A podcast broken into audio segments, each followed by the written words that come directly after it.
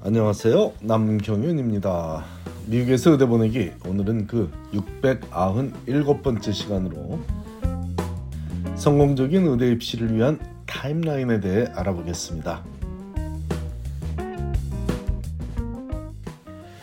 2023년이 막 시작된 이 시점에서 새로운 각오로 의대 입시에 임하는 학생들에게 가장 도움이 되는 덕담이 무엇일까 생각해 보니 자신만의 timeline을 세우는 과정을 돕는 것이 좋겠기에 오늘은 객관적으로 기준이 될 수 있는 요즘 이상적이라고 이해되는 timeline의 추세와 주관적으로 이상적인 timeline에 대해 알아보기로 하겠습니다.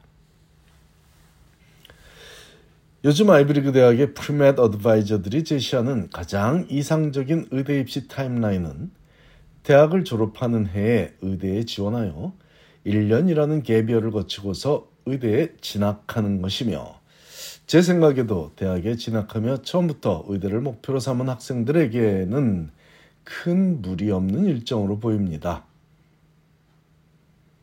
만일 의대 진학을 나중에 생각했다면 그건 또 벅찰 수 있는 타임라인이기도 합니다. 어쨌든 그 1년의 개비어를 갖는 것이 무리가 없는 일정으로 보이는 가장 큰 이유는 2학년 마친 그 여름방학에 만족스러운 MCAT 성적을 확보하기 위해 신입생 시절부터 한 과목에 과학 과목을 세 과목씩 들어가며 서두를 필요도 없고 그런 바쁜, 바쁜 일정 속에 봉사와 연구 실적을 쌓기 위해 청춘의 삶을 너무 많이 포기하며 살아갈 필요도 없기 때문입니다.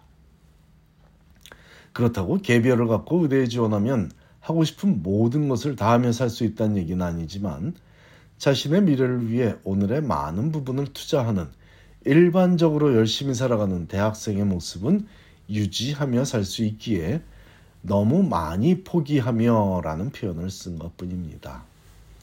의대 입시에서 개별을 갖고 말고의 문제는 언제 MCAT에서 원하는 성적을 얻는지가 1차적으로 중요한 역할을 하는데 얼마나 긴 개별을 갖는지에 관한 결정도 MCAT이 관여하는 경우가 제법 많이 있기도 합니다.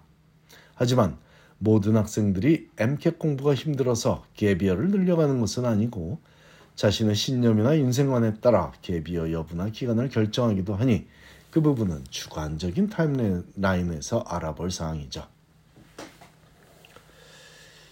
자, 그렇다면 주관적 타임라인을 언급하기 이전에 먼저 인정해야 하는 점은 우리 모두는 개인적으로 다른 능력과 목표를 갖고 세상을 살아가고 있다는 사실입니다.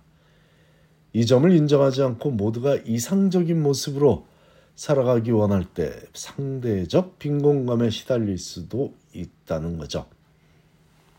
모든 대학생이 의대 진학을 원하지 않고 있다는 점을 잊지 말아야 하겠고 또한 가장 우수한 학생들이 의대에 모두 진학하고 나서 그 다음 레벨의 학생이 다른 분야에 활동하는 다른 분야에서 활동하는 것은 더더욱 아니니 이 점도 명확히 알아야 하겠습니다.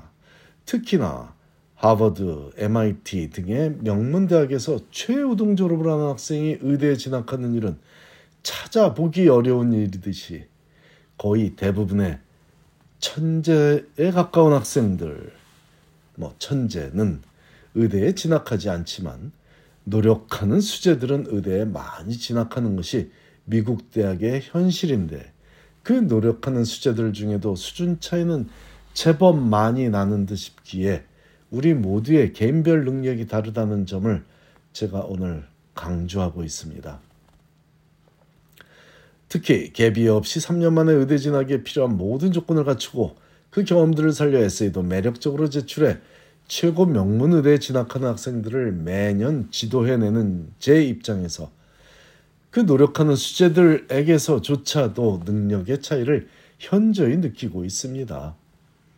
누군가는 3년 동안 전과목 예를 유지하며 2년, 2학년 여름방학에 10주간 NIH에서 연구에 몰두하면서 짬짬이 준비해서 한 번에 MCAT 만점을 받기도 하면서 학교 뭐 테니스 챔피언이 되기도 하고 뭐 온갖 주말이면 락 클라이밍을 하러 가 다니기도 하고 이런 이런 학생도 물론 있고 누군가는 2학년 여름에 리서치와 병행하기에 바쁘다 보니 시간이 더 필요해 3학년 겨울방학에 MCAT을 마무리 짓고 개비어 없이 의대에 진학하기도 합니다. 물론 대부분의 학생들에게는 앞이 두 가지 경우 모두 벅찬 일정이 될 수 있기에 가볍 게 누구에게나 권하지는 않는 전략입니다. 하물며 아이브리그 대학에서 전 과목 A 학점을 유지한 학생들 간에도 능력의 차이가 존재하며 그런 학생들에게서도 각기 다른 타임라인을 권하는데 그런 학생들에게도 각기 다른 타임라인을 권하는데 그 차이점은 의대가 원하는 것만을 갖춘 학생과 그 이상의 추가적인 매력을 갖춘 학생으로 분류가 가능하기 때문입니다.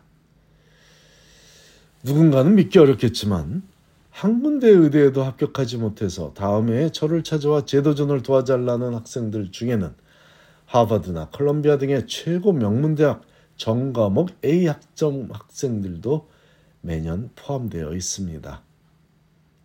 또한 이와 조금 다른 맥락으로 완벽하지 않은 학점으로 지원한 학생들 중에도 명문의대에 전액 장학금을 받으며 입학하는 학생들이 많다는 사실은 의대가 성적만으로 학생을 선발하지 않는 집단이라는 사실과 더불어 필요 조건 외에 추가 조건이 합격 여부와 전액 장학금 수령에 매우 깊은 관계성을 갖고 있다는 것을 여실히 보여주고 있으니 의대 입시에서 가장 피해야 할 한 가지는 성급한 도전입니다.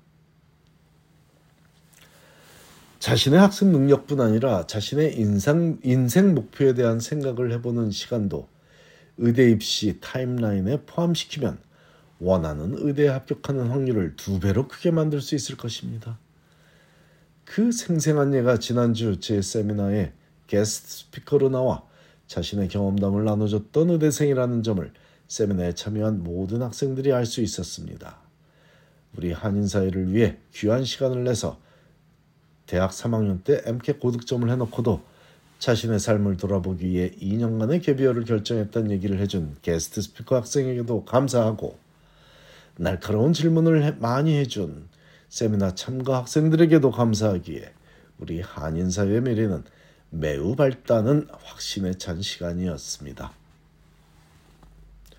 지난해 하버드 의대에 진학시킨 학생들조차 게비어가 1년인 학생과 2년인 학생으로 분류되니 자신에게 어울리는 타임라인을 세우는 것이 목표를 달성하는 비법 중 하나라고 강조하고 또 강조하니 모든 한인, 한인 가정에서 이를 잘 활용하여 자녀들의 성공적인 의대 진학을 이루기 바랍니다.